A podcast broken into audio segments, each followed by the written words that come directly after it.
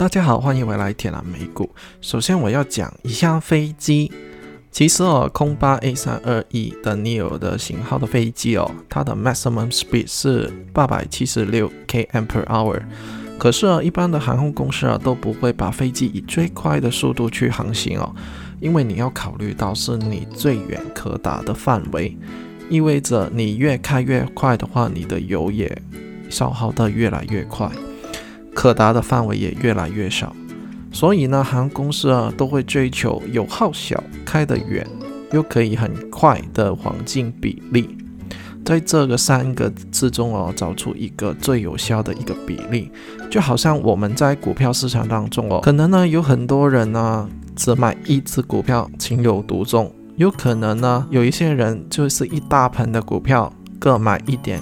好像鱼用撒网一样，看哪一只会中。可是呢，他们有没有想过当中哦，我们呢可能要在我们的时间管理、投资风险以及我们在股票市场中生权的这个时间这个铁三角之中找到一个最合适的比例吗？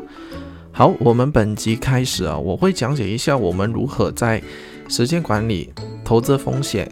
更能在股票市场当中找到一个最佳的投资组合的风险比例。因为呢，很多小伙伴呢在敲碗说：“哎，等你可不可以叫我一些买入一只股票的时候，应该要如何去建仓呢？”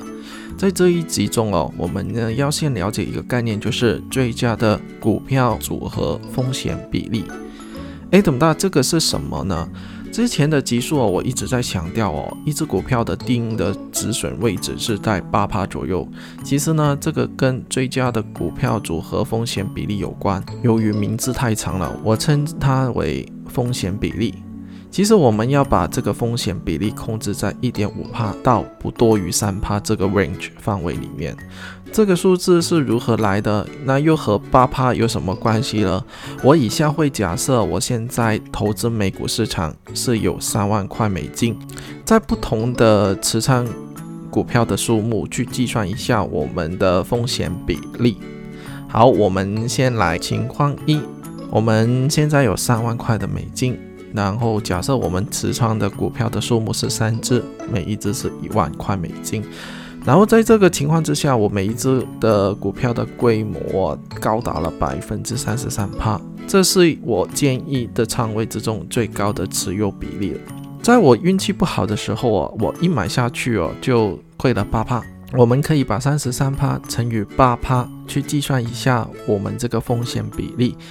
然后我得到的数字就是我买入这一只股票的风险比例就是零点三三乘以零点八等于两点六四帕。把话来说，我投资这一只股票了，输了我全部投资金额的三万块的两点六四帕，就是七百九十二块美金。在这个情况之下，我定了八帕止损的话呢，风险比例就是二点六四帕。合乎了我在之前所说的一点五到三帕的范围内。好，如果呢，在我最失败、最失败的时候，我投资的这三只股票各输了八帕，我的总风险比例都是呢七点九二，就当八帕好了。我 total 就是输掉七百九十二乘以三等于两千三百七十六块。好，我现在来讲情况二的情况了。如果我现在有三万块美金去投资。然后我持股的数目呢是四只股票，然后每一只股票就是七千五百块美金。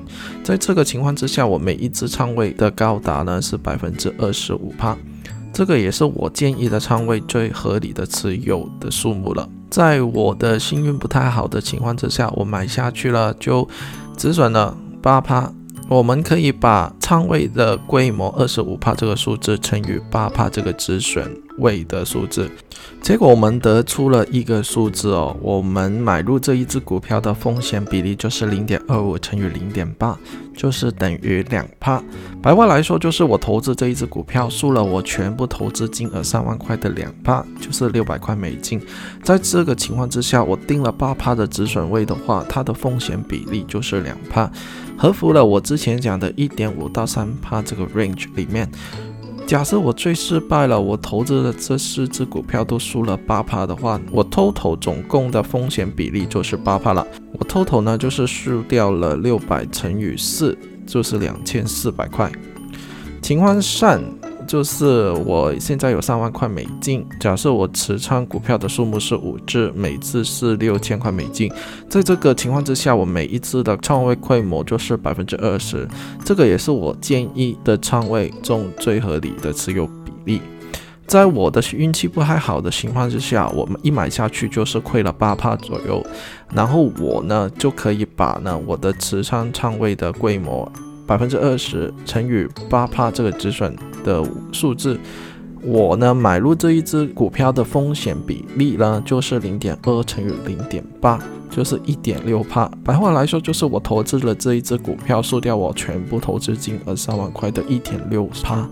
就是四百八十块美金，在这个情况之下，我定了八帕止损的位置的话呢，我的风险比例就是一点六帕，克服了我在一点五到三帕的 range 范围里面。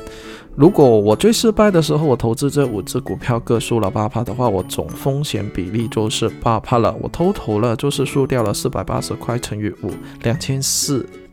以上三个情况就是我买入持仓股票的数目在三到五只之间，我定的止损位就是八趴。一旦不幸运撞到一些黑天鹅的事件，我都能够把我买的股票的风险比例控制在一点五到三帕之内。这个 range 我称之为极度容易可以追回的范围。所以呢，我们买入一只股票的时候，一定要记住以下的事项去控制风险。第一就是每笔交易要控制在八趴止损的位置。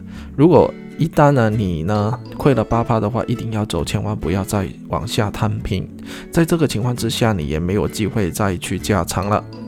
第二点就是你要控制你的股票风险呢比率在一点五到三帕这个 range 里面，你要按照你的资金啊去做一个判断。我个人认为呢，如果你是用十万块美金或以下去投资的话，最好的控制呢是在四到五只。如果你们持有太多股票的话，你们会比较难去管理哦，你根本没有那么多时间，而我们也不是一些。基金的经纪人呢，没有那么多人才呀、物才呀，去帮我们去管理那么多只的股票。在小只的情况之下，买中呢四到五次的 VCP 形态的股票呢，我觉得已经足够了，已经可以赚钱了，好不好？第三呢，就是单一只的股票不能超过百分之三十三点三的持仓。万一发生什么特别的黑天鹅事件的话，一只股票突然跳空往下走啊，你也很难离场啊，而风险也很是很难去控制的。第四就是万一你的持仓是现在是一百八没有 cash 啊，而你呢的所有的股票呢已经跌了八八，请全部离场，给自己一点时间去冷静一下，去探究一下市场究竟发生什么事情，等待适合的时候再去进场。好，我今天要分享的就是这样了。如果大家喜欢呢我分享的投资内容的话，请大家帮忙按 like and subscribe 和追踪我的 IG and FB，你们会第一时间收到我最新更新的内容。最重要的是啊，帮忙分享出去哦，让大家都听到我的声音。各位大大的帮忙就是我更新的动力。我们在投资路上一起加油。顺便一提啊，本节目会在 Apple、Spotify and Google 播客上面上载。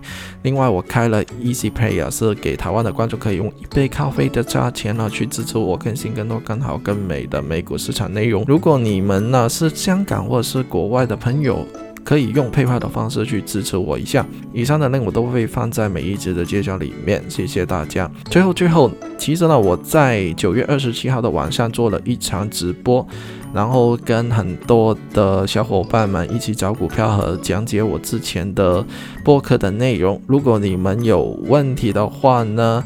可以把握下一次直播了。如果你们也有兴趣，可以看一下这一次的回播。我的 YouTube 的直播链接我会放在本集的内容内。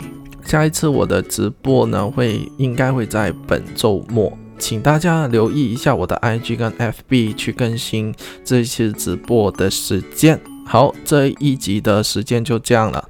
好，我们下期见，拜拜。